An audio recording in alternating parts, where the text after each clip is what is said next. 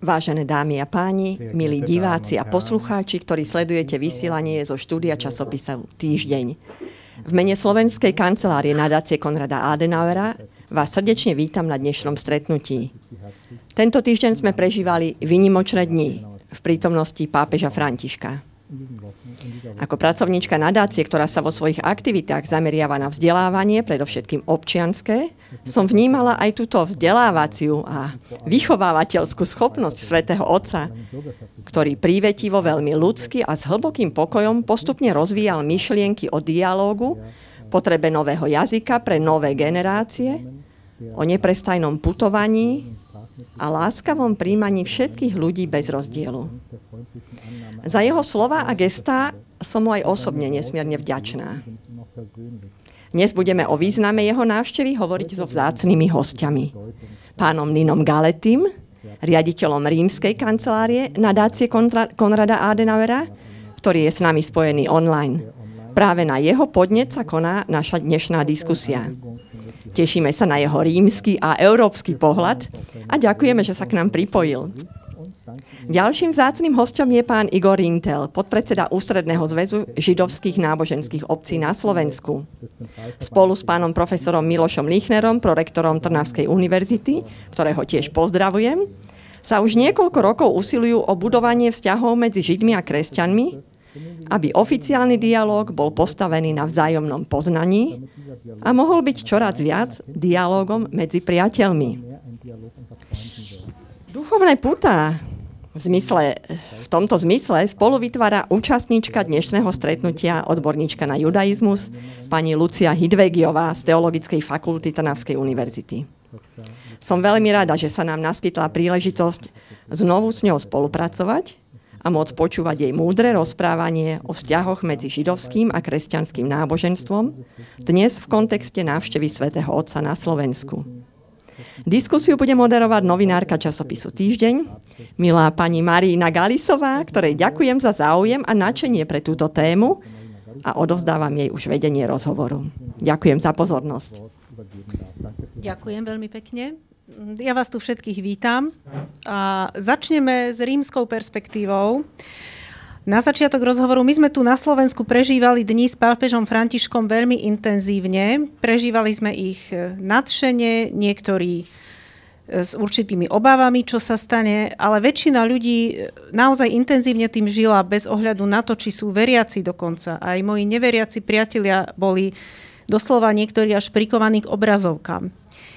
Vyzeralo to ako z rímskej perspektívy?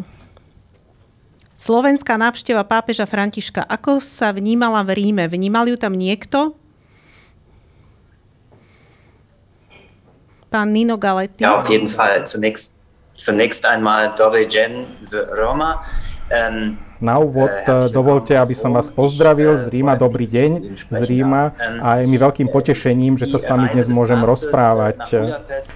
Cesta pápeža Františka do Budapešti a na Slovensko bola eh, vnímaná v spočiatku skôr so zameraním na Budapešť, pretože tam išlo skôr o tú politickú zložku stretnutia s eh, prezidentom Orbánom, kde novinári aj média tvrdili, že skôr je napínavé toto to na tej ceste dôjde k stretnutiu s Orbánom alebo nie. A keď pápež potom v rozhovore pre španielské e, rádio povedal, nevie, či Orbána stretne alebo nie, e, došlo v podstate ešte k ďalšiemu rozdúchaniu toho napätia okolo tejto, e, tohto stretnutia. Od nedele sa v podstate zmenilo, ale toto zameranie pozornosti presunulo sa na Slovensko a práve to posolstvo, ktoré pápež František vtedy, keď nastúpil na pontifikát pred 8 rokmi a čo stále opakuje, eh, že prichádza k chudobným ľuďom, navštívil Rómov, v podstate rozpráva sa aj so zástupcami židovskej obce, rozpráva sa aj s ďalšími kresťanskými církvami a toto všetko sme zažili na Slovensku v krajine, ktorá nie je až taká veľká, ktoré možno e, nie je až tak zameraní pozornosti veľkých hlavných miest ako Paríža, Ríma, Berlína, ale pápež ukázal, že skutočne ide o centrum Európy, centrum strednej Európy. Ten koniec som nezachytil, lebo sa to prerušilo, pardon. Ďakujeme. Uh, ďakujeme veľmi pekne za odpoveď. A spravím ešte jednu takú, že väčšinou dám jednu otázku účastníkov, a vám dám za sebou dve. E, povedali ste, že Slovensko sa ukázalo ako isté centrum Európy.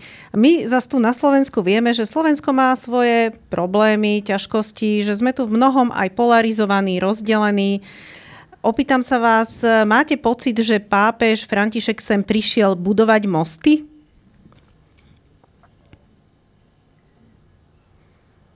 Auf jeden Fall. Určite.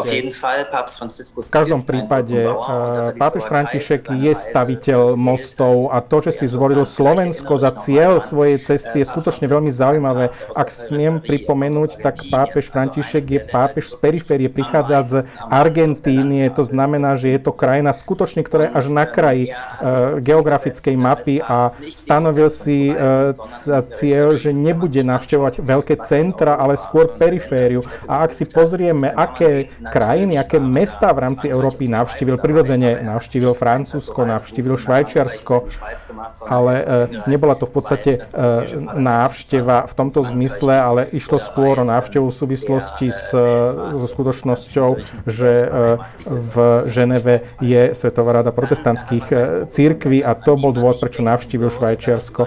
A potom navštívil ale krajina, ktoré človek nezvažuje, keď sa hovorí o návšteve pápeža, navštívil Albánsko, ktoré má veľké podiely moslimského obyvateľstva, bol vo Švédsku. Švédsko, v Švédsku sú katolíci v menšine, je tam väčšina protestantov. A potom navštívil ďalšiu skupinu krajinu, kde išlo o teologické ťažiska. Budapešť, Maďarsko. On v podstate nenavštívil Maďarsko, išiel na Eucharistický uh, svetový kongres. To isté platí pre Portugalsko, tam navštívil uh, to k stému Vyriočiu. Uh, dalo by sa povedať, že Slovensko je skutočne e, prvou krajinou, ktoré bolo cieľom pastoračnej, pastorálnej činnosti a môžeme si položiť otázku, prečo si vybral Slovensko.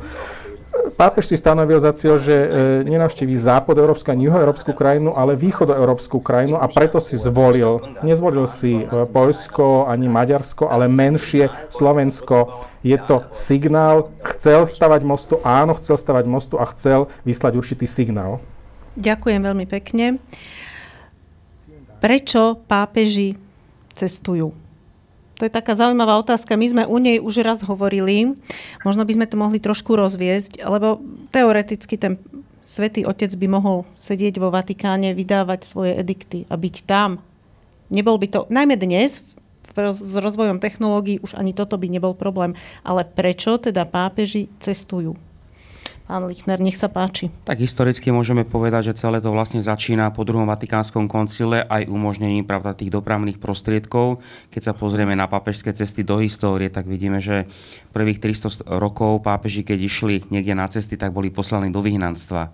Potom v stredoveku samozrejme tiež, keď sa občas objavili na koncile, ale také skutočné pastoračné cestovanie začína až po druhom Vatikánskom koncile a posled, ostatní pápeži, teda či už pápež František pred pred ním Benedikt XVI, Jan Pavol II a tak ďalej, veľmi skutočne využili toto ako taký úžasný pastoračný prostriedok, lebo aj sami vieme veľmi dobre, keď e, dostaneme kartu a niekto nás pozdraví a iné, keď sa s tým človekom osobne stretneme, že títo pápeži si veľmi uvedomujú, tak ako aj my si uvedomujeme dôležitosť osobného kontaktu. Mm-hmm. Keď sme o tom minule hovorili, tak ešte padol taký výraz, že pápež cestuje, nastavuje zrkadlo. Neviem, či ste to hovorili vy, alebo vy. A čo to znamená, keď nastavuje svojou cestou zrkadlo? Komu? Môžeme takto povedať s tým zrkadlom. Pápež je teda zodpovedný, ako hovoríme v našej katolíckej teológii, je zodpovedný za hodnoverné odozdávanie celého Božieho slova, ktoré Kristus veril apoštolom, apoštoli nástupcom a tak ďalej, tá neprerušená línia toho odozdávania. A máme také zaujímavé, že toto sväté písmo sa v rannej latinčine cirkevných otcov nazývalo ako spekulum, ako zrkadlo. Uh-huh. A máme viacero takých homília od svätého Augustína, ktorí hovoria, že to, čo vám ja hovorím, to nie je, že cirkev hovorí, ale hovorí to Božie slovo. A pozrite sa do toho Božieho slova ako do zrkadla, či vaše správa správanie zodpovedá tomu, čo hovorí Božie slovo, ako by ste sa mali správať. A teda pápež prichádza do každej krajiny, a teda aj k nám na Slovensko, ako ten zodpovedný za to zrkadlo Božieho slova, aby nám povedal, že toto je to hodnoverné zrkadlo, ktorého ja som akoby garantov, že je to skutočne ozajstné zrkadlo. A ja to tak ešte môžem prepojiť s tou krásnou ruskou rozprávkou z tých 60. rokov Kráľovstvo krivých zrkadiel. Poznáme to viacerí, ja som to videl osobne viackrát. Máme tam kráľa Jagapapa, teda nie papagaja, ale Jagapapa. To znamená, že ľudia, ako nám to aj táto rozprávka ukázala, ľudia si radi vytvárajú krivé zrkadlá, aby si tak sami pokrivili tú realitu. A práve aj úlohou svätého Otca je prísť do každej krajiny a povedať v každej krajine a teda aj nám, aké sú tie vaše krivé zrkadlá, ale nielen spoločnosti, aby sme nepoukazovali, že tí druhí majú, ale ja to tak vždy obratíme na seba, že aké ja mám krivé zrkadla, každý z nás ich máme a teda mám ich aj ja a preto aj tá návšteva Svetého Otca má takú veľkú hodnotu pre mňa, pretože aj mne to umožňuje, aby som sa pozrel cez jeho gestá, cez jeho slova do toho právého dobrého zrkadla, aby som na tom základe napravil aj niečo vo svojom mhm. živote. Mm-hmm. To bolo zaujímavé počas celej debaty, e, že mala som pocit, že Svetý Otec reaguje na konkrétne problémy tejto spoločnosti.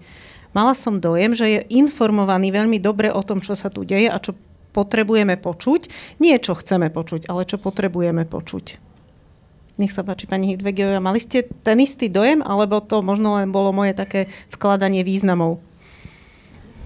Myslím, že to ide v línii toho, o čo sa Svetý Otec snaží, že chce vidieť jednotlivú tvár e, človeka, konkrétne príklady, že nehovorí len tak vo všeobecnosti.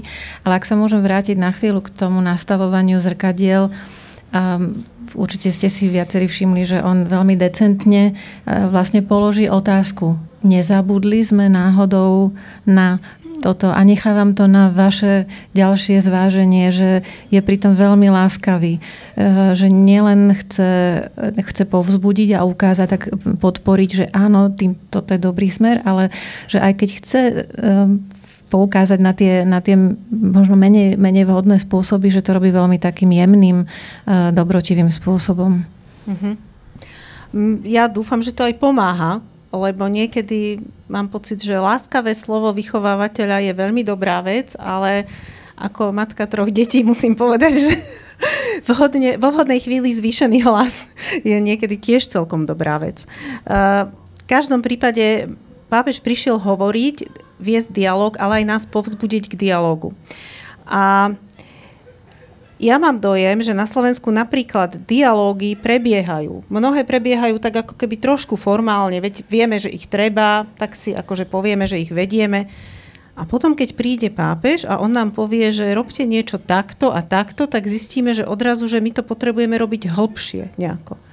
A v tomto, z tejto súvislosti by som sa chcela obrátiť aj na pána Rintela, aj na vás, že ten stav toho židovsko-kresťanského dialogu na Slovensku je aký v realite? Podľa môjho názoru nebol nikdy lepší, ako je teraz. Ale treba povedať, že návšteva pápeža nebola ako iba samostatným krokom, aj to vrcholenie tej 10-ročnej činnosti, treba povedať, že asi 10 rokov dozadu, 7-8 rokov dozadu, medzi katolíkmi a židmi nebol prakticky žiadny dialog. Mm-hmm. Nechcem hovoriť na formálnych stretnutiach, na recepciách a podobne, ten dialog nebol prakticky žiadny. Po toľkých rokoch komunizmu, fašizmu a tých skúsenostiach, ktoré mal židovská komunita, bol tam veľký odstup. Obrovský problém bol vždy v tom, že my si myslíme, že vy si myslíte predstavy židovskej komunity o tom, čo si myslia katolíci, boli často mimo reality a predstavy katolickej komunity alebo katolíckej cirkvi o tom, čo si myslia o nich Židia, tiež bolo veľmi mimo predstavy. Pred desiatimi rokmi približne sa začali pokúšať tvoriť dialog. Tie prvé rozhovory boli veľmi formálne, veľmi neosobné, veľmi diplomatické.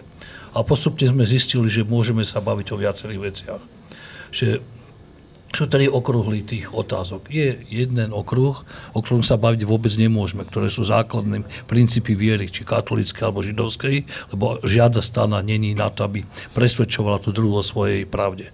Potom máme okruh otázok, čo je špeciálne napríklad história, história z obdobia holokaustu, kde síce hovoriť o tom môžeme, ale máme malú šancu, že by sme sa zhodli. A potom je veľký okruh otázok, ktorých sa zhodneme. A keď sme sa veľa bavili, zistili sme, že tá tretia skupina je suverene najväčšia. Áno? Že o mnoho väčšia ako tá ostatní, na ktorých sa nezhodneme. Aj ako tie dve dohromady? Uh, poviem to takto. My, uh, ako ja viem, že princíp... je to vážna téma, ale ono by bolo dobre počuť, že áno, že je väčšia ozaj. Ja som presvedčený, že je väčšia o tom. Uh, samozrejme záleží na tom, kto čo ako vníma. Ja osobne som presvedčený, že je podstatne väčšia. Mnohé princípy tej viery alebo princípy ja to poviem tak, páchania dobra sú rovnaké filozofie židom alebo kresťanom, židom alebo katolíkom. Možno tá forma toho, prepáčte, páchania dobra je iná. My napríklad viacej veríme, že dobro sa má spáchať nie, e, nie použitím zákonov, že dobro sa nedá vymáhať zákonom.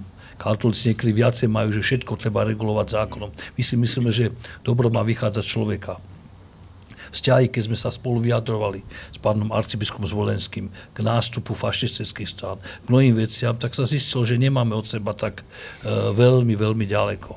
A ja keď využijem uh, hovoriť o knižke, ktorá je tu položená na stole, uh, o žalmoch, že žalmy sú spoločným dedictvom aj kresťanov, aj židov, o tom netreba hovoriť. Ja keď som bol pred rokmi v Škótsku a môj koniček, kde navštevujem chrámy rôzneho náboženstva, tak som prišiel do chrámu a videl som, že e, knižky, ktoré tam boli, vydalo aj 7, 8, 10 církví spoločne. Lebo spoločne dedictvo je také církvy, ktoré zrovna až tak dobre spolu nekomunikujú. A keď sme prišli na Slovensku, sme hovorili o tom, že predsa toto je možné aj u nás. A keď bola iniciatíva e, E, na škole, aby sa začal takéto knihy vydávať, tak hovorím, dobré, ale to je naše spoločné dedičstvo a mali by sme takéto knihy vydávať spolu. Jednak tým ukazujeme, že spolu e, rovnako rozmýšľame, ale ukazujeme, že tá spolupráca môže byť. Samozrejme, po toľkých rokoch nespolupráce bolo veľmi veľa nedôvery, ale na obidvoch stranách, musím povedať. To není, že židovské alebo katolické, na obidvoch stranách. Potom prišlo nejaké postupne nové a nové veci, no, sme začali konferencie, knížky a potom, čo bol veľký zlom, sme spolu cestovali do, do Jeruzalema, kde sme katolicko-židovsko-evangelická delegácia navštívili spolu sveté miesta aj židovské, aj kresťanské. Ja veľmi rád hovorím o vstupe do do krajiny, keď sme prišli takto zostave na letisko. Ako, ako to prebiehalo? Lebo vieme, že tie kontroly na letiskách sú tam celkom drakonické. E, boli veľmi zaujímavé, lebo kolegyňa, ktorá bola taká, by som technická vedúca výpravy, zobrala naše pasy, išli sme od tej VIP zóny a pýta sa ten policajt, a kto to je? A ona ho odpovieda hlava katolíckej cirkvi, hlava evangelickej cirkvi a hlava židovskej komunity. A ten policajt sa na ňu pozrie, to má byť vtip? Áno, znie to tak. Ale je to krásna realita. A keď sme boli spolu napríklad v Knesete, tak bolo to veľmi zvláštne v tom, že tiež nám hovorili, že takúto delegáciu ešte zo žiadnej krajiny nemali ako takýmto spôsobom urobenú. A ten Jeruzalém mal veľmi zaujímavý bol v tom, že okrem toho, že sme spolu mohli naštovať miesta, svete boli sme, naštovali sme církvy miestne, a mohli sme sa spolu hodiny a hodiny rozprávať. A rozhovor, ktorý prebieha na mieste Svetého hrobu, rozhovor, ktorý prebieha pre múre nárekov, alebo prebieha na nejakých iných miestach, napríklad v múzeu Yad Vashem, má trošku iný, e, iný charakter ako rozhovor iné. A viem, že nakoniec sme sedeli spolu také reštaurácie asi 50 a 100 metrov od chrámu Svetého hrobu a začali sme sa baviť, no dobre, ale čo teraz ďalej? A postupne e, pribudala sa spolupráca, každý krok bol taký opatrný, jedna strana sa bála, druhá strana sa bála, zároveň ako to, ako to bude. A ďalší veľký postup bol návšteva Ríma. Navštívili sme Vatikán a treba povedať, tá návšteva bola spoločne zase delegácia, bola zvláštna v jednej veci. Tá nebola iba katolícka, ale prvý večer ako hostiteľ sme boli my Židia. My sme zobrali biskupov na miesta do židovského Ríma do židovskej košte reštaurácie, ktorí napriek tomu, že tam dlho žili, napríklad kardinál Tomko, povedal, že tam v živote nebolo. väčšina ľudí ani len nevie, že niečo také ako židovské miesta významné v Ríme sú. Áno, a napríklad kardinál Tomko, mám hovoriť, že prvýkrát v živote navštívil Koše reštauráciu v Ríme. Uh-huh. Takže prvý večer s kardinálom Tomko a inými teda e, slovenskými biskupmi bol židovský. Sme im ukázali. Potom sme išli na druhý deň, sme boli prijatí uh, pápežom Františkom, kde sme spolu s hlavným autor, nie autorom, alebo zostavateľom tej knihy, s Milošom Lichnerom spolu odozdávali túto knihu, lebo to bol hlavný symbol, že dokážeme Židia a v tomto prípade katolíci spolupracovať na, takej, na takomto e, niečom. Zároveň tú knihu sme odozdávali aj e, rabinovi rímskemu ako jeho, ako jeho partnerovi. A pre mňa bolo taký najviac pozitívne šokujúci zážitok, keďže to prijatie a rozhovor s nami sa uskutočil priamo na Svetoperzelskom námestí počas tej všeobecnej avdencie a my sme sa postavili ako delegácia židovskej komunity spolu s rabínmi, teda už sme stáli pri pápežovi a bolo plné to Svetopeterské námestie a sám plynu sa ozvalo, vítame židovskú delegáciu zo Slovenska. Pre mňa to bol šok, pretože to publikum zareagovalo veľkým potleskom bol to niečo, čo som nebol prichystaný a bol to veľmi taký zvláštny, zvláštny moment. Že to v podstate, určite, to rozumiem. To, to muselo byť až dojímavé. E, pre mňa to bolo, áno, lebo to bolo niečo, čo som nebol, nebol naučený. A preto, keď ja hovorím o návšteve pápeža Františka tu, tak tvrdím, že to nebol, to bol vyvrcholenie nejakej činnosti. Uh-huh. Nakoniec pápež priamo v tom svojom prejave alebo príhovore na Rybom námestí spomínal túto návštevu v Ríme, ano. keď nás prijal ako jeden z, z tých e, momentov, spomínal to spoločné vydávanie literatúry a presne na toto sa odvolával. Takže tá návšteva pápeža bola akýmsi požehnaním toho, čo sa doteraz urobili z pohľadu e, najvyššieho predstaviteľa katolíckej cirkvi a výzvo do budúcnosti, aby sme pokračovali. Takže to nebol nejaký výkrik do tmy alebo nejaká jednorazová akcia, ale bol to vyvrcholenie nejakej etapy. Áno, určite. Ja by som teda pána Lichnera ešte poprosila pekne, ak by nám tú knižku viac predstavil, pretože my o nej hovoríme už teraz, naši poslucháči by mohli vedieť viacej. Tak je to vlastne jedna zo série kníh, už tento projekt na Slovensku, komentárov k starému novému zákonu existuje myslím, že už 12 rokov. Začal ho náš spolubrat jezuita Peter Dubovský, ktorý potom odišiel do Ríma, bol dekanom uh-huh. Pápežského biblického inštitútu. Potom ja som teda prevzal, ako bol som vedúcim projektu. E, kniha Žalmov teda vychádza vo viacerých častiach. Svetému Otcovi sme odovzdávali prvú časť komentára, to znamená prvý komentár, prvý výtlačok k žalmom 51 až 75. Tuto môžeme vidieť 120 až 150. Už máme teraz myslím, že 5 kníh a ešte dve posledné nám chýbajú, aby sme mali v tých 7 zväzkoch eh, celú knihu Žaltára preloženú a okomentovanú. Sú tam vlastne najnovšie preklady, to znamená z hebrejčiny a grečtiny, potom sú tam jazykové vysvetlivky, komentáre a tak ďalej. Čo je veľmi krásne, že dávame tam aj úrivky, na tom teda pracuje Lucia hlavne predovšetkým, e, preklady rabínov ku komentárom, potom vybrané preklady cirkevných odcov, dávame tam už teraz aj klasikov spirituality a prípadne aj reformovaných teológov, keď komentovali žaltár, a preto táto kniha e, vlastne má tak, že pracujú na nej katolíckí biblisti zo všetkých slovenských katolických e, fakult teologických, plus sú tam aj protestantskí teológovia, biblisti a zároveň to teda vychádza pod podporou a teda aj úžasnou záštitou Ústredného zväzu židovských náboženských obcí. Ja by som len že takéto knihy sa píšu dlho, ťažko, ale sú to knihy, ktoré sa píšu na 40-50 rokov. To sa chcem opýtať, že ona tá kniha má určite nejaký veľký praktický, okrem symbolického zmyslu, aj veľký praktický zmysel. Kto z nej má vychádzať, na čo má slúžiť? Slúži ako pomôcka či už bohoslovcom, seminaristom, kňazom, protestantom, môže byť aj rabínom nejakým, keď sa budú učiť. To znamená vedeckej aj ostatnej verejnosti, ktorá sa bude mať e, záujem dozvedieť niečo nové a nemusia hneď začať pravda tými ťažkými pasážami, kde sú pravda vysvetlenia tých hebrejských alebo greckých slov, môžu začať povedzme tými ľahšími časťami a potom sa môžu vrátiť k tým k e, náročnejším. Sú tam už vlastne aj také myšlienkové podklady pre homíliu. To znamená, je to taká pomôcka, aby aj kňazi, keď si budú pripravovať homílie, vlastne už mali po ruke taký, takú určitú základnú pomôcku, keďže žalmy sa čítajú na každej svetej omši, Áno. aj sú súčasťou našej kňazskej modlitby a už len teda doplním, aj svätý Otec nás tak pozval v katedrále, aby sme tak viacej pri tých homíliach sa venovali teda aj tomu Božiemu slovu. Takže toto je taký náš menší príspevok. Celkom veľký príspevok. Spýtam sa pani Hidvegiovej, ako pracujete s tými komentármi rabínov? Ak, aký to má priebeh tá práca? To musí byť veľmi zaujímavé a obrovské vlastne množstvo textov, nie? Tá práca je veľmi zaujímavá, som veľmi vďačná za to, že to môžem robiť, pretože aj tak hovorím vám, že e, keďže nie som profesionálna prekladateľka, ale ako prekladateľka si môžem len gratulovať, že vlastne sedím celé, celé dni a týždne v spoločnosti tých najmudrejších židov, ktorí komentovali Božie slovo. A tá, tá náročnosť spočíva e, najmä v tom, že oni to písali v hebrejčine a to znamená, že nikdy neprekladali ten biblický text, len že ja to píšem v slovenčine pre slovenského čitateľa a musím zohľadniť aj preklad biblického mhm. textu, ktorý robí kolega.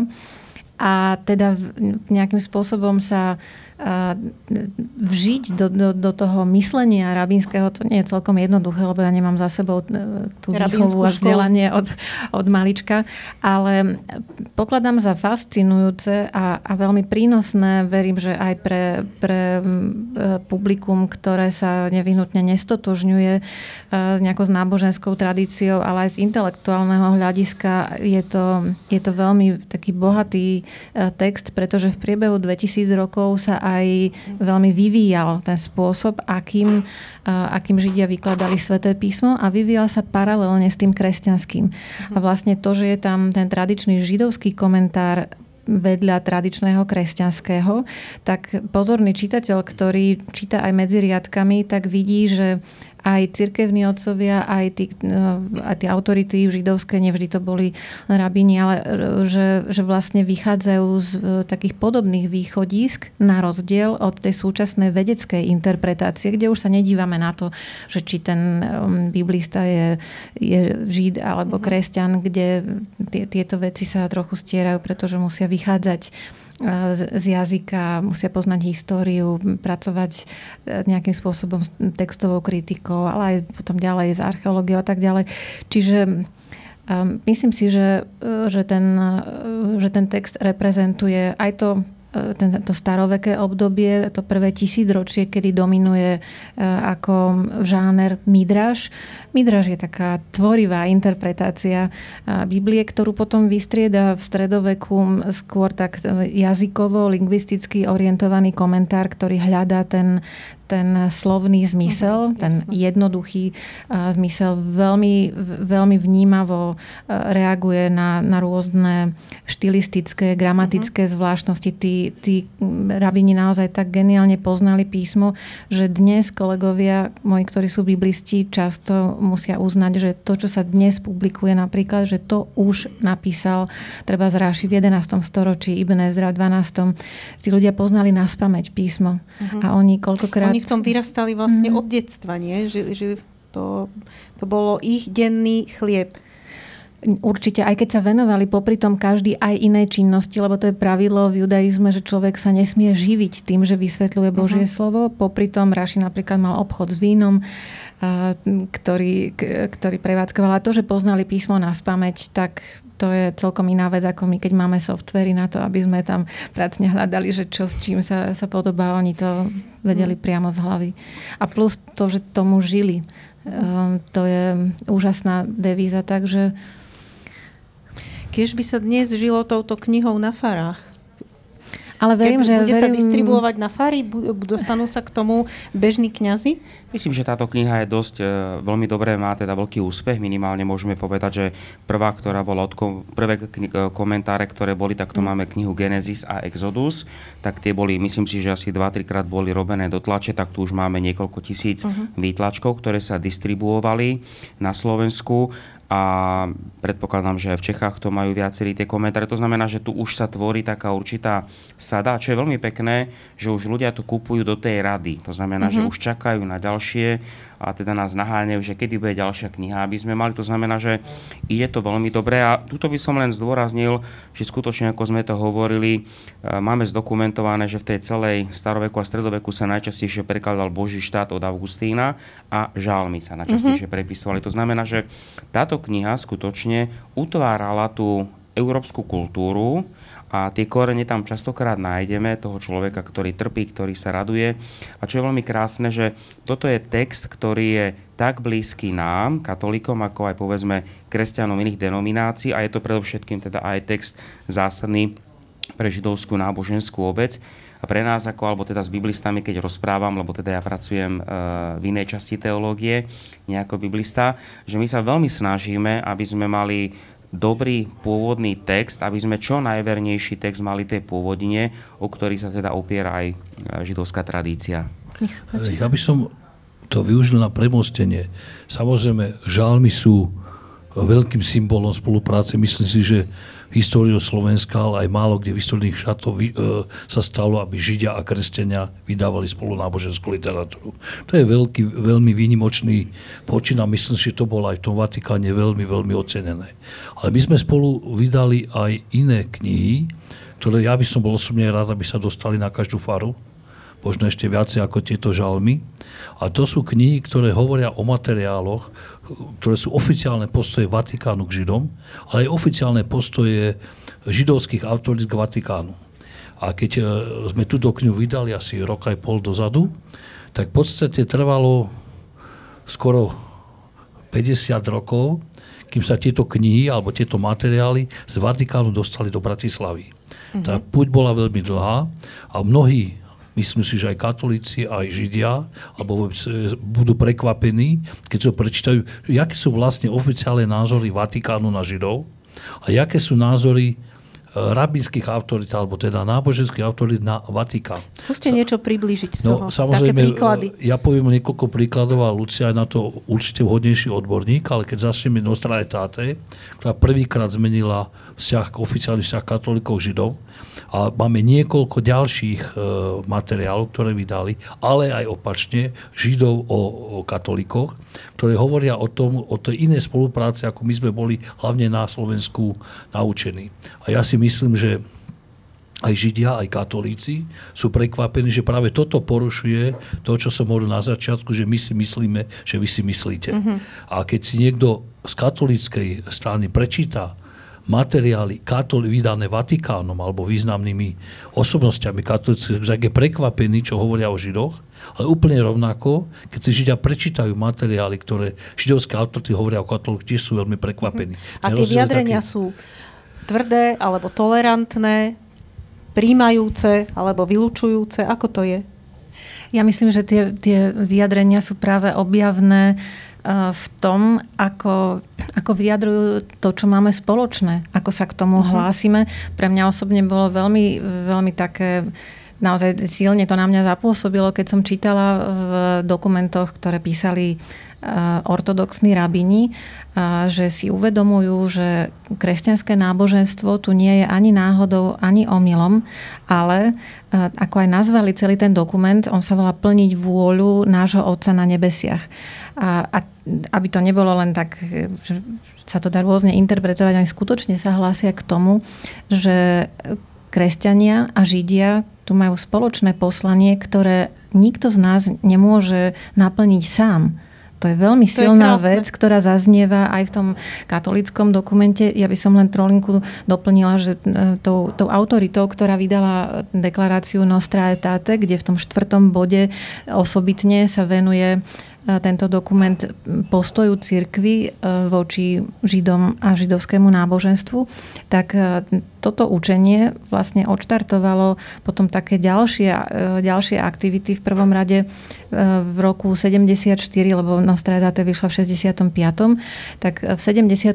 roku bola vo Vatikáne zriadená pápežská komisia pre náboženské vzťahy so Židmi. A tá hneď v tom roku vydala prv, prvý dokument, taký kratší, také smernice, kde vlastne vysiela také avizo do všetkých, všetkých krajín, aby sa začali biskupské konferencie touto témou mm-hmm. venovať, tejto téme venovať, zaoberať. A Ďalej potom o ďalších 9 rokov vyšiel taký podrobnejší manuál, ako uviezť do praxe mm-hmm. práve ten nový, nové, to nové učenie, ktoré bolo sformulované na koncile. No a potom neskôr, keď už sa blížil jubilejný rok 2000, cirkev sa tak obzerala naspäť na tých 2000 rokov kresťanstva, ale aj na, na 2000 ročný vzťah k židovskej komunite a cítila potrebu vyjadriť aj lútosť nad, nad určitými vecami, aj ujasniť trochu pojmy ako antisemitizmus, antijudaizmus. A tomuto, takému celkovému pohľadu na, na tie spoločné dejiny sa venuje dokument Pamätáme, ktorý teda v názve tam zaznieva aj, aj Shoah, ale nie je to len o 20. storočí, tak ten vyšiel v 1998. Uh-huh.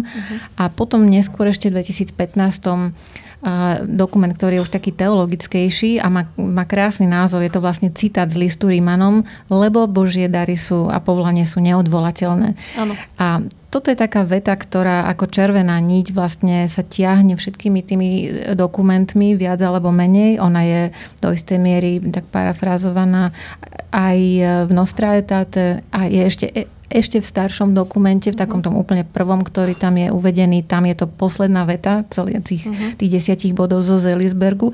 No a tento dokument rozoberá tak viac do hĺbky už tie, tie vnútorné väzby, čo to mhm. znamená, že máme nejaké spoločné duchovné dedičstvo. Na to som sa chcela ešte zamerať, mm. že e, pri našej predchádzajúcej debate sme hovorili, že deba, e, dialog medzi Židmi a kresťanmi v skutočnosti nie je dialogom medzi náboženským, ale vnútronáboženským. Priznám sa, ja som to predtým nepočula, vždy som to brala, že je to medzináboženské, ale zaujalo ma to veľmi. A čo to vlastne znamená?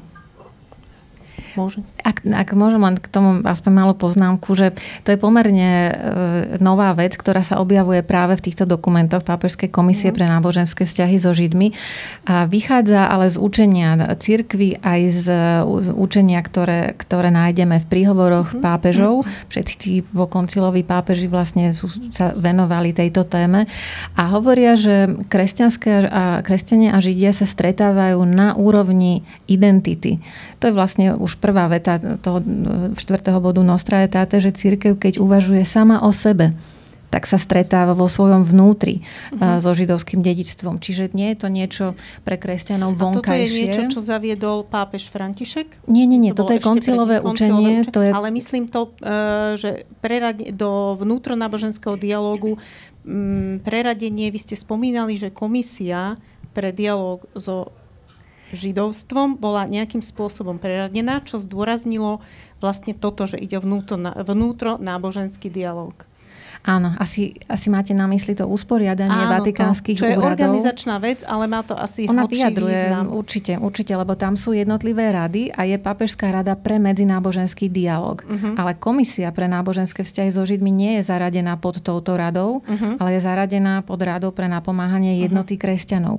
A ako to súvisí, pretože ak kresťania chcú budovať jednotu, tak musia vyrasta, vychádzať zo spoločných koreňov a korene kresťanstva sú jedine židovské. Uh-huh. To znamená, že takto si myslím, že lebo tá, tá komisia bola preradená pod túto radu s týmto odôvodnením, že my kresťania nemáme taký vzťah k judaizmu ako k ostatným náboženstvám, ale ten vzťah je veľmi mhm. jedinečný, keďže bez judaizmu by sme nemohli fungovať, nemohli by sme existovať, tak ako ano. strom, keď ho odniete od koreňov, tak neprežije. toto mimoriadne zdôrazňuje a takisto to zdôraznil na Slovensku.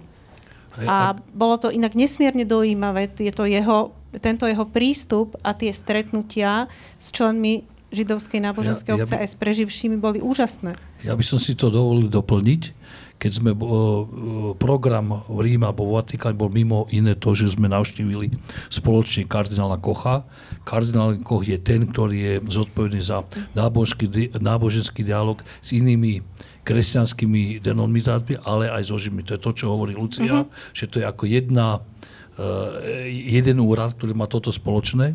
Tam priamo na tom stretnutí sa dohodlo, dohodlo ako tá komisie, komisie spolupráce medzi e, Židmi a katolíkmi, ktoré v podstate kopiu, kopírujú tú štruktúru, ktorá je vo Vatikáne, čo sme robili na Slovensku. E, pánovi kardinálovi bol nadšený tými spoločnými aktivitami a navštívil dvakrát Slovensko krstiť tie knihy, čo naozaj není u neho mm-hmm. typické, lebo on tak chodí do Izraela tak, ale na Slovensku bol dvakrát kvôli tomuto, mm-hmm, relatívne krátkej, e, krátkej dobe. Takže to bolo, ak dovolte trošku netologicky, neteologicky, tak my keď hovoríme o vzťahu ku kresťanom, tak hovoríme, že kresťanstvo je cerská firma židovstva, ale že niektoré cery hold prečili svoje matky.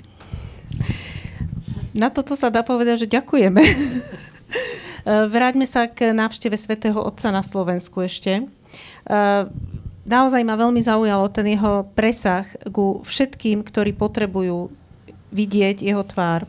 A teda na jednej strane my sme sa, samozrejme, slovenskí katolíci sa tak sústreďovali, že čo hovorí nám, že čo hovorí našej hierarchii, čo hovorí našim kňazom. A ja som si potom uvedomila, ale on hovoril vlastne aj iným. On nehovoril iba katolíkom, on nehovoril iba kresťanom dokonca. On hovoril veľa vecí, ktoré sú úplne uplatniteľné pre každého, nemyslíte? Je to samozrejme uh, Svetý Otec, alebo vlastne keď sa pripravuje tá návšteva, tak uh, všetky tie gestá, prejavy, čo je na prvom mieste, čo je na druhom mieste, to všetko má svoj hlboký, tak diplomatický, ako aj taký filozoficko-teologický význam. Takisto aj prvé stretnutie, ktoré bolo na nunciatúre, kde sa Svetý Otec stretol najskôr s predstaviteľmi ortodoxných a protestantských cirkví. Potom samozrejme bolo to neformálne stretnutie súkromné s nami jezuitmi, ale hneď v pondelok na záver dňa sme mali veľmi krásne a veľké stretnutie na Rybnom námestí, ktoré bolo veľmi symbolické a veľmi krásne. Boli tam teda predstavitelie tak židovskej obce, ako aj katolíckej cirkvi, kde ako vieme bola tá neologická synagóga, ktorá bola zbúraná komunistami, kde vlastne bola tá krásna symbolika, že chrám bol vedľa synagógy postavený. A takto to častokrát bolo, pretože aj keď sme e, chystali toto stretnutie, tak sme dali taký názov, že tradícia otvorená premýšľaniu. Uh-huh. A tu by som rád chcel zdôrazniť taký, taký bod, že keď Svetý Otec zdôrazňuje tieto myšlienky a keď aj bol na tom rybnom námestí, keď sa aj stretá s predstaviteľmi židovskej obce, takisto ako to robili aj predchádzajúci pápeži, tak e, dobre, áno, Nostra Aetate je zásadný dokument, ktorý to mení, ale keď sa vrátime do staroveku, tak tam nájdeme tie korene takého dialogu.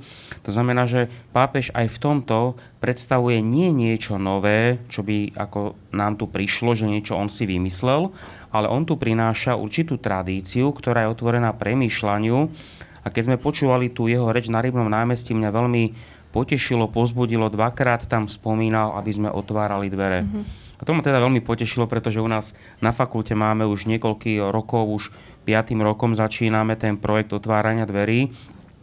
A keď sme ho tak spolu dávali, spolu s Marošom Borským, tak tam bola taká e, veľmi krásna symbolika, že keď otvárate dvere, tak vlastne alebo niekoho púšťate v sebe, do svojho vnútra, alebo vy opúšťate to svoje a idete k niekomu do mm. jeho časti.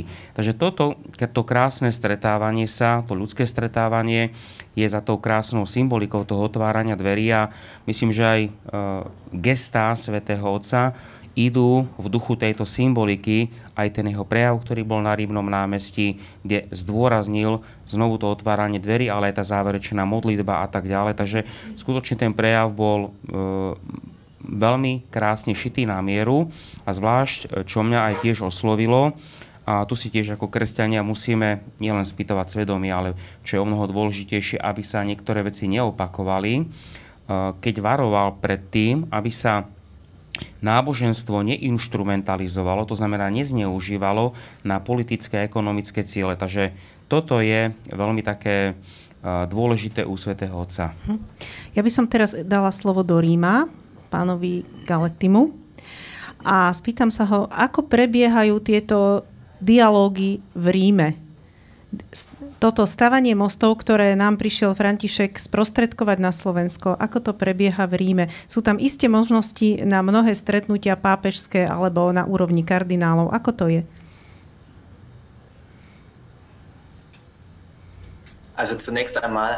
Na úvod äh, katolická církev má äh, výhodu v tom, že majú vlastný štát, to znamená Vatikán, ktorý je samozrejme veľmi malý, ak to človek si chce obísť, je to zhruba hodina, je to 400 hektárov, ale je to samostatný štát. E, počas koronakrízy to bolo vidieť, e, že Vatikán e, uplatňoval reštrikcie talianskej vlády, ale niektoré nepresadzovali. Napríklad Vatikánske múzea boli otvorené, napriek tomu, že múzea v Ríme boli zatvorené to znamená, že Vatikán má vlastnú štátnosť a samozrejme na svojom teritóriu môže robiť to, čo chce, čo je obrovskou výhodou, pretože Svetá stolica e, vystupuje ako medzinárodný aktér a pozýva rôzne konfliktné strany e, do Ríma, do Vatikána, kde s nimi vedie dialog a Svetá stolica má veľmi dobré meno, je to určitá morálna autorita,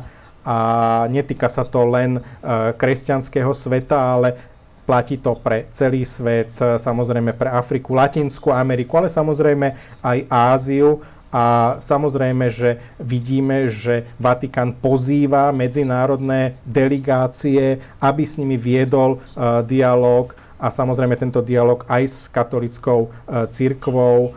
Uh, napríklad uh, boli pozvaní teraz v júli eh, rôzni eh, partnery z Libanonu a prispelo to k tomu, že v Libanone došlo vlastne k utvoreniu novej vlády. Samozrejme sú tu ďalšie príklady, ak si zoberiem niektoré, ktoré sú známejšie. Je to v podstate dohoda medzi Kubou a USA, ktorá sa zrealizovala medzi niekoľkými rokmi, teraz mierenie, kde katolická církev výrazne prispela. To znamená, že Vatikán a katolická církev je aktérom v medzinárodnom dialógu, ale samozrejme aj v tom medzicirkevnom dialógu a obrovskou výhodou je, že Vatikán teda má vlastné štátne územie, môže robiť vlastné rozhodnutia a nemusí napríklad dodržiavať e, opatrenia v súvislosti s koronou, ako mm-hmm. príklad. Mm-hmm. A ako toto pôsobí na Európu, na náš spoločný európsky dom? Pretože my si niekedy myslíme, že centrom Európy je už niečo iné, ale predsa len to centrum je do istej miery v Ríme. Je to centrum západnej civilizácie. A hoci je to civilizácia judeokresťanská, tak to jej kresťanské srdce je tam. A ako toto ovplyvňuje teda súčasný európsky dom? Europa hat viele Zentren natürlich. Europa findet nicht nur Európa má veľa centier, samozrejme nie je to Brusel, Štrasburg, Rím alebo Bratislava. Európa je všade tam, kde sa Európania stretávajú a žijú tým európskym duchom a pápež František žije tiež tento duch Európy, čo je zaujímavé, pretože pochádza z Latinskej Ameriky, ale práve vďaka tomu pôvodu z uh, Latinskej uh, Ameriky si uvedomuje tento duch Európy a podporoval a apeloval na Európanov, aby zachovávali svoje hodnoty a samozrejme žili v tomto duchu a prirodzene naplňali to aj kresťanským duchom. Európa, európske zjednotenie vzniklo na základe určitej kresťanskej myšlienky, išlo v podstate o otcov, zakladateľov Konrada Adenauera, Roberta Schumana, ktorý bol uh, francúza, alebo uh, ďalších zástupcov z Talianska. To všetko boli katolíci, ktorí vychádzali z európskej myšlienky, ktorí povedali, že Európania nesmú so sebou bojovať, musia spolupracovať a udržiavať túto spoluprácu a túto európsku myšlienku pápež František sústavne podporuje a cieľ, jedným z cieľov jeho ciest bolo to podporiť nielen v Budapešti, ale aj na Slovensku. Ďakujem veľmi Ak dovolíte, asi nemôžem odpustiť poznámku, že za Centrum judeokresťanskej civilizácie považujem skôr Jeruzalem ako Vatikán. Vatikán je centrum katolického náboženstva, ale nie svetového kresťanstva. A všetky kresťanské denominácie považujú toto centrum, miesto vzniku Jeruzalema aj pre nás. Takže taká poznámka osobná, že Ale ja si myslím, že veľmi prípadná, áno. Ja, ja som to hovorila v súvislosti s tým, že máme rímsku perspektívu, čo je dobré. Ale samozrejme, Jeruzalém je nezastupiteľný. Pre viacero náboženstiev. Áno. Ja by som sa ešte na záver teda opýtala, že niekto hovoril, že prichádza k nám pápež, lebo my sme taká periféria, lebo on tak rád chodí na periférie.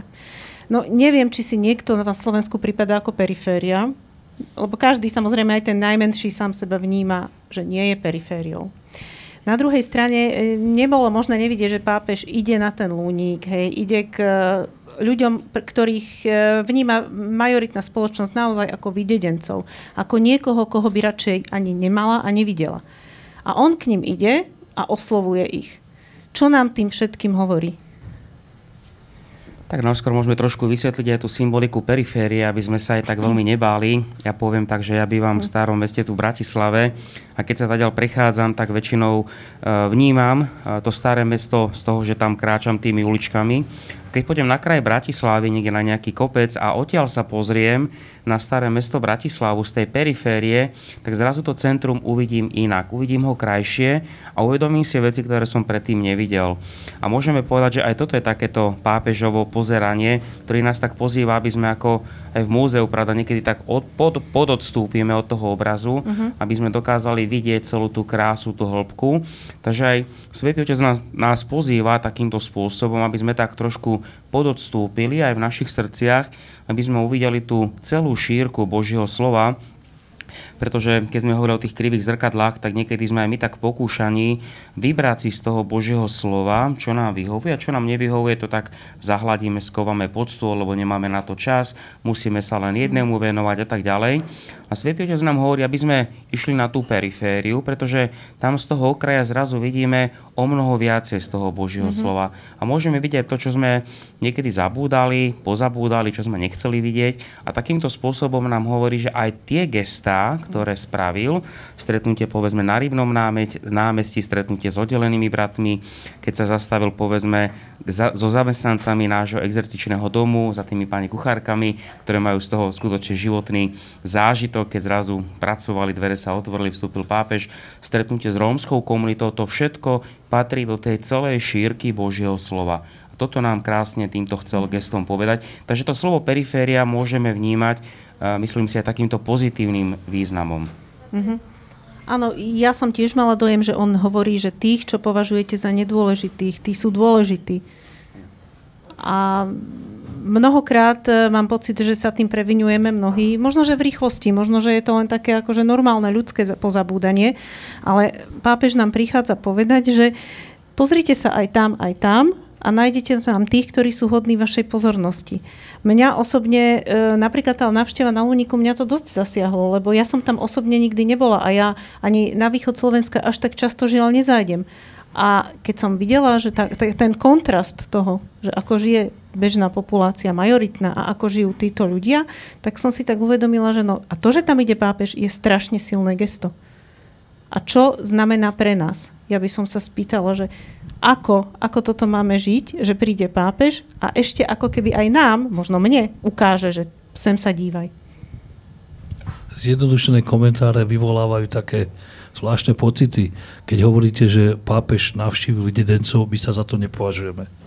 Takže ja viem, že to je, není myslené na židovskú komunitu. Mm, to som nemyslela, ja mnoho, som myslela, to som hovorila, spoločnosť ale, považuje Rómov ja viem, za videdencov, mnoho, žiaľ mnoho zjednodušení tej cesty je takto. Druhá vec, z nášho pohľadu, pápež nemal mm. pastoračnú cestu, lebo to je samozrejme kresťanský, kresťanský pohľad, pretože on není pastoračnou postavou, neviem, či to správne hovorím. Uh-huh. Takže my, my to, to vnímame trochu inak, nemáme to teologické vnímanie, máme práve vnímanie to, že to v podstate reprezentá najväčšej náboženskej organizácie na svete, myslím, že 1,2 miliardy katolíkov je. Uh-huh. A on svojim správaním hovorí o vzťahoch medzi týmito komunitami.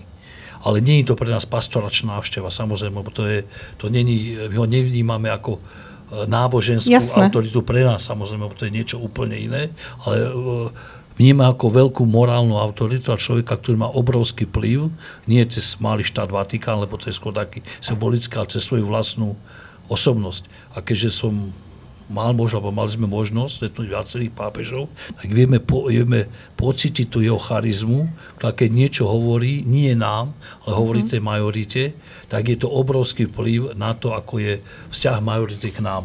Takže my to vnímame nie ako pastoráciu, ale ako človeka, ktorý svojou obrovskou morálnou autoritou, alebo keď chcete obrovskou charizmou, vplýva na najväčšie náboženstvo na svete, alebo aj na Slovensku na majoritu, ktorá vo vzťahu k nám ako židovskej relatívne veľmi malej skupine.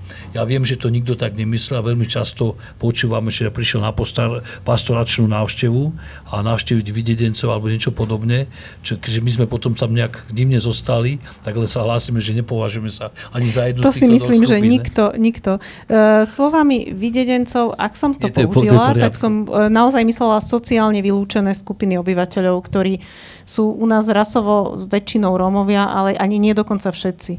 Takže o to išlo. No, samozrejme, že židovstvo je v srdci, nie v periférii, ale vzťah na Slovensku e, k vašej komunite nie je vždy ideálny. Ja sa chcem spýtať, či to má aspoň Máte pocit, že rôzni pápeži, ktorí sa v tomto angažovali, keďže ste ich aj mali možnosť stretnúť, že to zanechalo pozitívnu stopu aj v bežnom živote u nás? Ja si že myslím, bežní že to... katolíci menia svoje názory? Tak bude čas, ktorý nikdy nezmení názory a pokiaľ im poviete názor, ktorý im nevyhovuje, tak to človeka majú za meneceno, niekto za nepravého pápeža, neviem, čo všetko sme počuli, lebo majú pocit, že keď oni sú katolíci a majú povedzme antisemitické názory alebo nejaké rasistické, že pápež je v úvodzovkách povinný potvrdiť ich názory. A sú veľmi prekvapení, keď najvyšší predstaviteľ tejto církvy tieto názory nepotvrdí, tak ho majú za falošného pápeža, neviem, čo všetko si občas prečíta, e, prečítame, ale ten vplyv tej katolíckej církvy a vplyv pápeža je obrovský. Samozrejme, keď zoberiem tých posledných pápežov, ktorých sme zažili a zoberiem Jana Pavla II., ktorý bol podobná charizmatická postava, bol to prvý pápež, ktorý nás e, ako osviečím navštívil a e, Benedikt, ktorý skôr bol teda intelektuál a nevenoval sa takýmto veciam a paradoxne vydal nejaké úvaj publikácie, s ktorým Židia nie úplne súhlasili, teória náhrady, teda teológia náhrady a podobne, ale je to obrovský, obrovský vplyv. Ale to, čo treba povedať, že aj keď je pápež veľmi dôležitý, tak podstatný je vzťah nie pápež, ale podstatný je vzťah Slovákov alebo slovenských katolíkov. Pretože ten antisemitizmus není vo Vatikáne, my nežijeme, ale žijeme na Slovensku. Takže ten pápež je požehnaním cesty alebo ukazovaním cesty, ale neurobi to on. Tu zmenu myslenia alebo to rozmýšľanie je dôležité, čo je na Slovensku. Lebo nestačí rozmýšľanie pápeža, že by sa nejak automaticky prenieslo na tých katolíkov, ale je to silný impuls. A to myslenie sa musí meniť na Slovensku. A ja verím na to, že sa postupne mení a verím dokonca tomu, že posledných pár rokov sú také vzťahy medzi katolíkmi a židmi, aké sme tu nemali 10 ročia, 10 ročia. To neznamená, že každý katolík a každý žid si toto myslí. Uh-huh. Ale verím tomu, že ako katolické obyvateľstvo, ako väčšina sa toto mení. Častokrát počujeme napríklad nejaké povedzme priamo antisemitické vyjadrenia nejakých jednotlivých kňazov. Samozrejme, také sme mali.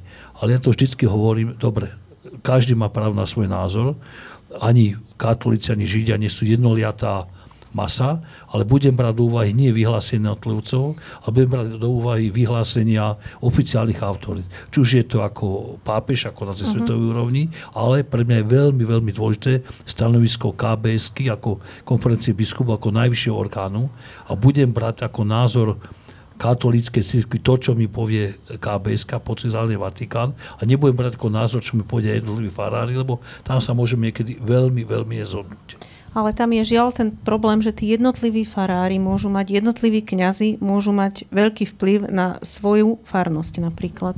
A vy, ako, e, vy ste vlastne formátor nových kňazov, ako prorektor. Ako toto vnímate? Povedal by som takto.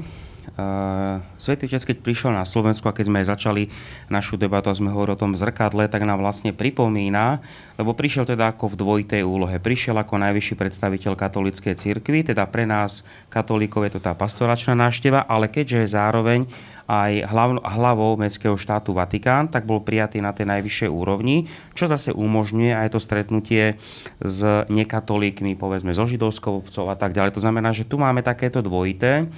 A Svetý keď prišiel a videli sme, ako sa stretol a s kým sa stretol a čo povedal, tak takýmto spôsobom, keďže pre nás katolíkov on je najvyššou hlavou v otázkach viery a mravov, mm-hmm. ako to máme pre Vatikánsky koncil, tak nám pápež vlastne povedal do našich vlastných radov, že tu a teraz takto by mal vyzerať a správať sa katolík. Uh-huh. Tak ako sa správal svätý Otec e, pri stretnutí so židovskou obcov, pri stretnutí s Rómami, pri stretnutí s predstaviteľmi protestantských, ortodoxných, pri stretnutí s mládežou a tak ďalej, že tento jeho spôsob, keďže je to hlboko charizmatický človek, ktorý žije to Božie slovo, verne je to človek, ktorý podľa mňa je svetý, tak toto je pre mňa ako katolíka, reholníka a kniaza takou výzvou tento jeho odkaz neustále pripomínať, aby sme teda jeho gestá a myšlienky uvádzali takýmto spôsobom aj do formácie, aby sme mohli povedať, že to nie sú len knižky, že v knižkách si prečítate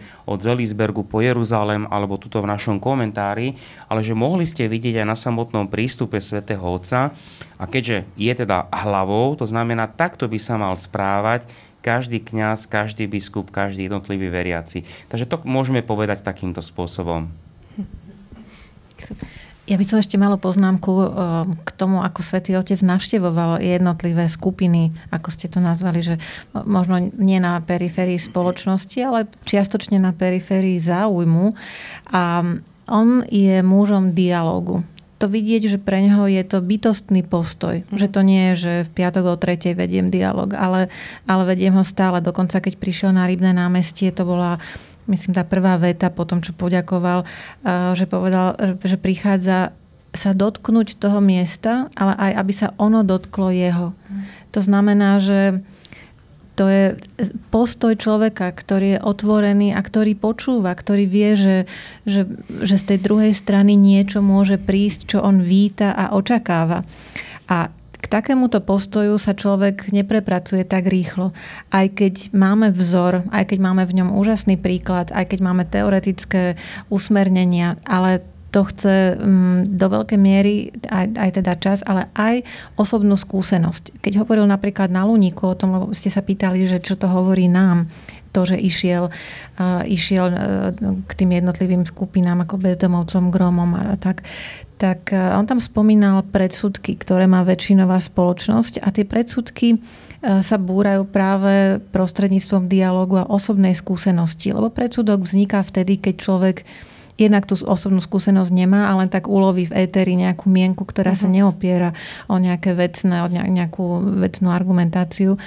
A myslím si, že toto bude, bude to dlho trvať, ale on to neskutočne podporil v ľuďoch.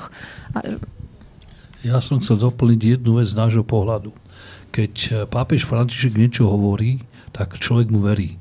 Verí mu, že to naozaj hovorí, že to myslí, že to není len politicky prichystaný postoj, ktorý má byť korektný, ktorý prichystali hovorcovia alebo nejakí experti na marketing, ak to vidíme u politikov, ale že hovorí niečo, čo máme bytostne presvedčený a že tomu verí. A preto aj keď hovorí k Židom, tak to, čo on rozpráva, my mu proste veríme, že to je naozaj on, že to naozaj tak a veríme tomu, že táto idea alebo jeho myšlienky, tak ako hovorí Miloš, budú rozšírené medzi katolíkov, a teda nielen katolíkov, medzi mnohých ľudí. A k tomu samozrejme veľmi, veľmi fandíme. A tá spolupráca, ktorú my máme na Slovensku, je aj o tom, že tieto myšlienky alebo toto, čo on hovorí, bude známe čo najširšiemu okruhu ľudí, aby verili tomu, že to naozaj tak. Že to není tak, ako im po, niekto povedal, ktorý povedzme má úplne opačné názory, mm-hmm. ale že názor je niekde úplne inde, aby tomu veril. No.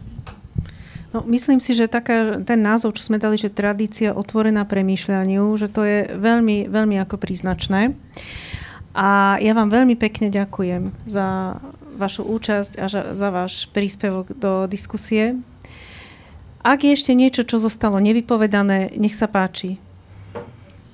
Asi by som trochu ten názov ešte mohol trošku asi rozobrať, že prečo tradícia otvorená premýšľaniu, pretože Svetý Otec eh, v mnohých svojich e, komentároch alebo myšlienkach niekedy tak spomína, že môže byť človek otvorený premýšľaniu, môže byť taký uchvátený do takých utopických myšlienok, ale taký človek, taký snílko, ktorý tak premýšľa a v tých utopiách, s takým sa ťažko aj nejako argumentuje, mm-hmm. lebo to je celé uletené. A potom máte druhý extrém a to môže byť tradícia, ale môže to byť aj tradícia, ktorá je nesprávne pochopená a ktorá sa môže stať akoby takou konzervou, zatvorenou, ale ktorú už nikto ani veľmi mm-hmm. nechce. A toto nám Svetý Čes veľmi krásne, pretože jeho myslenie je skutočne tradičné on skutočne čerpá z tej tradície, z tej zdravej tradície katolíckej cirkvi, z tradície Božieho slova. Tam skutočne on je v tomto veľmi hlboko zakorenený, ale zároveň je otvorený premýšľaniu. A toto je veľmi dôležité, aby sme sa učili počúvať a načúvať, pretože snažiť sa porozumieť, ako aj on to hovorí, snažiť sa porozumieť, čo mi ten partner v dialogu hovorí, neznamená automaticky, že s ním súhlasím, ale že chápem, čo mi hovorí. To je to, čo učíme aj našich študentov, čo sme mali ešte za komunizmu, čitateľské denníky, pravda, že čo hovorí autor a prečo to hovorí autor tak, ako to hovorí a prečo to nehovorí inak. To znamená, že učiť sa argumentovať, učiť sa premýšľať v pokoji. A toto je veľmi dôležité, pretože aj tu na Slovensku vidno, ľudia sú častokrát negatívne ovplyvnení aj tými sociálnymi sieťa, sieťami a máme tu vykopané zákopy, kedy sa ostrelujeme, máme tých trolov na tých sieťach a to už vidíme, že ľudia nedokážu potom udržať dlhodobo určitú myšlienku a keď už nemajú argumenty, tak stávajú sa vulgárnymi a agresívnymi. A práve príklad svätého otca Františka nám veľmi krásne poukazuje, lebo on je hlboký intelektuál, má veľmi krásne naštudované veci, aby sme sa neustále aby sme sa nikdy nevzdávali dialógu, aby sme vždy boli pripravení sadnúť si k tomu stolu a hľadať určité riešenie, eh, ktoré je dobré. Eh, ja by som si ešte jednu vec zvolil povedať. My sme včera mali Jom Kippur, ktorý je, to je najväčší sviatok, sviatok zmierenia. Áno. A, a pápež František navštívil Slovensko v dobe medzi Rožašana, Novým rokom a Jom Kippur. Podľa našej tradície to obdobie, kedy najvyšší hodnotí naše skutky, ale pozerá sa aj do našej mysli, čo vlastne si naozaj myslíme a podľa toho určí náš ďalší osud. A to, čo predviedol, alebo povedal uh, pápež František, je práve uzburcuje to, že keď sa pozrel na jeho skutko, čo robil doteraz a na to, čo si naozaj myslí, lebo mu veríme, že to, čo hovorí, sa naozaj myslí, tak bude mať určite ďalej veľmi požeraný život. Verím tomu. Ďakujem všetkým účastníkom tejto diskusie. Ehm, všetko sme povedali. Ja si myslím, že všetko sa nedá povedať, ale takisto si myslím, že ešte sa niekedy stretneme. Možno aj v takejto zostave. Ďakujem veľmi pekne, pán Galety. Ďakujem. Pán Lichner, pán Rintel, pani Hidvegiová. Ďakujem. Aj vám ďakujeme. Nemáte za čo. Bolo mi veľkou cťou a potešením.